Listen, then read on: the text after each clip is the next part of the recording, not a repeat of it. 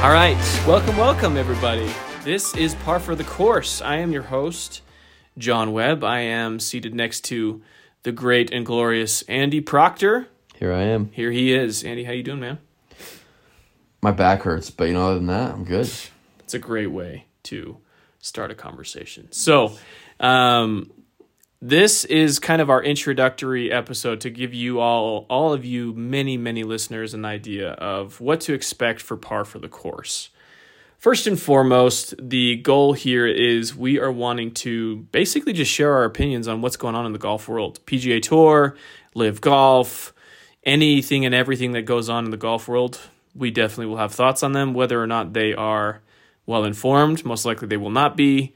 That's kind of the idea behind, first and foremost, sharing our opinions. You know what I mean? Hey, I am well informed in nothing. That's nice.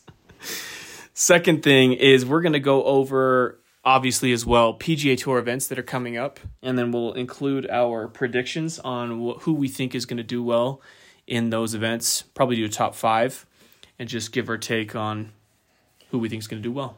And are we gonna do like a points thing where we keep track of I think like a should. like a point for every correct player you get yeah, in the top five, and like three points if you get that player in the right spot? yeah, something like that. I think that's a good like idea. Yeah. So we'll do a point system there.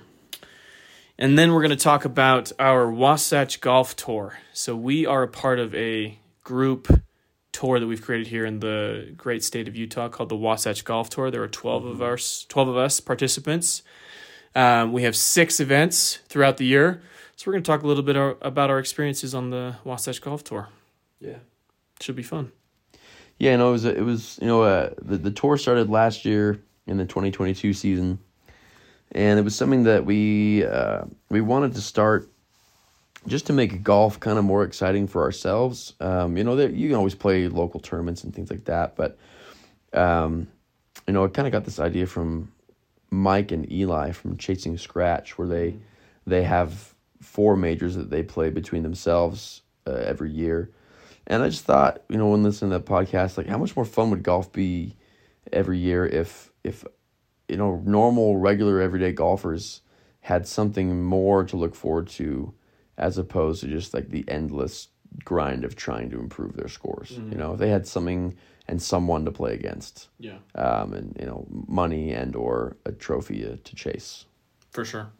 It's definitely uh, helped me become more motivated to get better. So Oh yes, I'm very excited. It's gonna be fun. yes. And then lastly, we'll talk a lot also about our personal golf uh, aspirations. I think you and I are both wanting to get better. Obviously, um, we're at pretty decent handicaps, and so just talking about. But we'll talk uh, kind of about you know how our round went last week, or did we have a good practice session, or Yeah. just personal stuff that's going on that I think is going to be relatable to about ninety nine percent of golfers that listen to this podcast. Yeah. That's the idea. So that's what you should expect from part of the part of the course. Par for the course. So like and subscribe, and we hope you enjoy.